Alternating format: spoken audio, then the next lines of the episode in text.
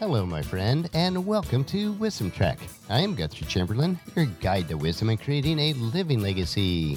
Thank you for joining us for our five day per week wisdom and legacy building podcast. This is day 768 of our trek and time for our Philosophy Friday series.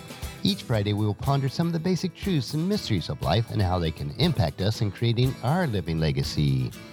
Due to our travel and other events this month, our Wisdom Trek segments will be shorter so I can pre record them for the next few weeks. Today is our final installment that Gramps will be telling of the Christmas story in chronological order. We are broadcasting from our studios at the Big House in Marietta, Ohio. This is the final Wisdom Trek episode of 2017 as we consider the end of what is considered the Christmas story.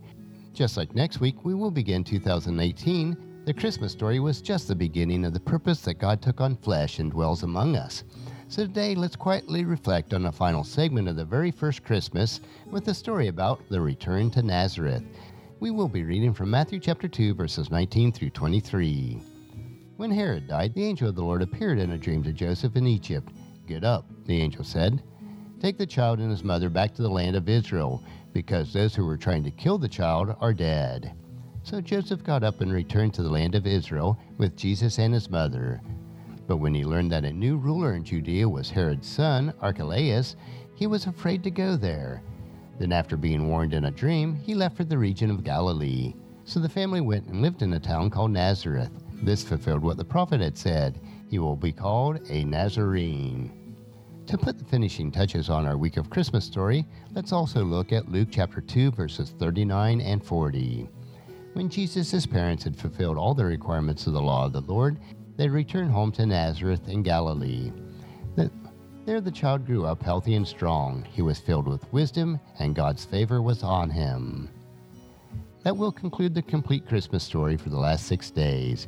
For the next three weeks, we will have an abbreviated episodes of Wisdom Trek due to our travel and workload.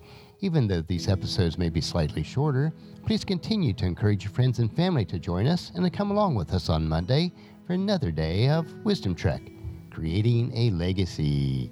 If you'd like to listen to any of the past 767 daily treks or read the associated journals, they are all available at wisdom-trek.com. You can also subscribe to iTunes or Google Play so that each day's trek is downloaded to you automatically. And thank you so much for allowing me to be your guide, your mentor, but most importantly, I am your friend as I serve you through the Wisdom Trek podcast and journal. And as we take this trek of life together, let us always live abundantly, love unconditionally, listen intentionally, learn continuously, lend to others generously, lead with integrity, and then leave a living legacy each day. I am Guthrie Chamberlain, reminding you to keep moving forward, enjoy your journey, and then create a great day every day. See you on Monday.